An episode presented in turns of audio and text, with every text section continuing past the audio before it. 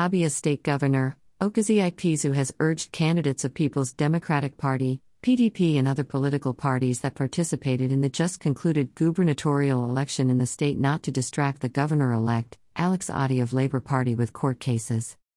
Governor Ikpeazu in a statement made available by Onyebuchi Ememanka, Chief Press Secretary to the Governor on Wednesday, said Dr. Otti has fought a long battle over a very long period of time and deserves commendation for his staying power and resilience.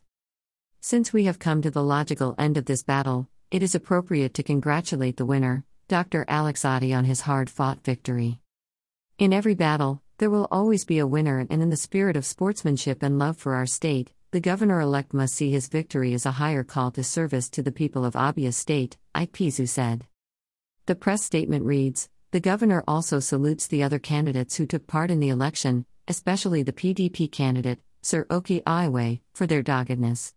Dr. Ikpeazu is of the considered opinion that the governor-elect should be given an enabling environment to run the affairs of state from May 29, 2023, and hereby advises the candidates not to distract the incoming governor with court cases. According to the governor, having myself spent about 3.5 years in different courts and having experienced firsthand the distraction such cases can cause a leader, I appeal to every candidate in this election not to distract the incoming administration with court cases, so that they will settle down and deal with the very demanding business of governance.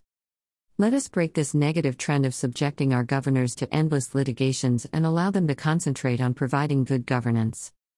Governor Okezie Ikpeazu assures the governor-elect that he will put in place every necessary measure to ensure a seamless transition from his administration to his. The governor thanks the people of Abia State for casting their votes in a very peaceful atmosphere and reminds them that peace remains very critical in the quest for sustainable development, charging them to accord the incoming governor every necessary support that will enable him succeed. Governor Ikpeazu ends by wishing the incoming governor God's blessings and guidance while assuring the people of Abia State that he will continue to discharge his duties as governor until the 29th day of May, 2023, when he will hand over to the new governor. Abia State Returning Officer, Professor Nenna Odi, declared Alex Otti winner of the Guber poll after the LP candidate pulled 175,467 to beat the main opponent, Okey Ahiwe of the People's Democratic Party, that scored 88,529 votes.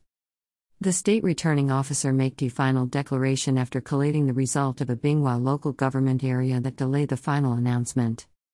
From the results, Otti won 11 local government areas of Abia North, Abia South, Orokukwu, Benda, Ikwano, Iswikuato, Oafia, Umuahia North, Umuahia South, Umanochi, and Abingwa. Purveyors of fake news do not know that Obi and I are very close. The Abia State Governor-elect, Dr. Alex Otti, OFR, says that those trying to twist his statement about having won an election in the past when he and his friend and presidential candidate of Labour Party, Mr. Peter Obi, were not in the same party, do not know the extent of their relationship and virility of their bond, which he described as unbreakable and evergreen. Reacting to a trending report quoting him as saying that I had won election in the past without Peter Obi, Dr. Otti described the report as headline-induced journalistic sensationalism geared towards driving social media traffic and drawing needless controversy that would keep the promoters busy. According to the ex-bank chief, Peter Obi knows me, understands my personality, and knows that I hold him very high, and thus would be laughing at those that twisted my statement in a manner it would look like a denigration of him. But I almost lost the IPA governorship ticket in 2019 in Abia, was because I had the audacity to defend Obi publicly when I presented facts of evidence to prove that he left the money he claimed to have left behind in Anambra's treasury while leading office as governor. This was against the denial by the then Anambra state government. Again, my This Day column of June 8, 2020 captioned the triumph of profligacy over prudence was used to celebrate Obi and his leadership style. As we were not in the same party then, there was no better way to prove that my love, support and appreciation of Okwud has nothing to do with politics. I'm sure he would be laughing over this report, because he's smarter and thus understands the agenda of those circulating the distorted portion of my interview. Obi and I have unbreakable bond, therefore those trying to use a news headline to bury the substance of my analogical submission, which was made to respond to a question and explain that, outside the massive impacts of the Obi wave, we are on ground in Abia and had won elections twice in the past, are either being misled or are outrightly mischievous.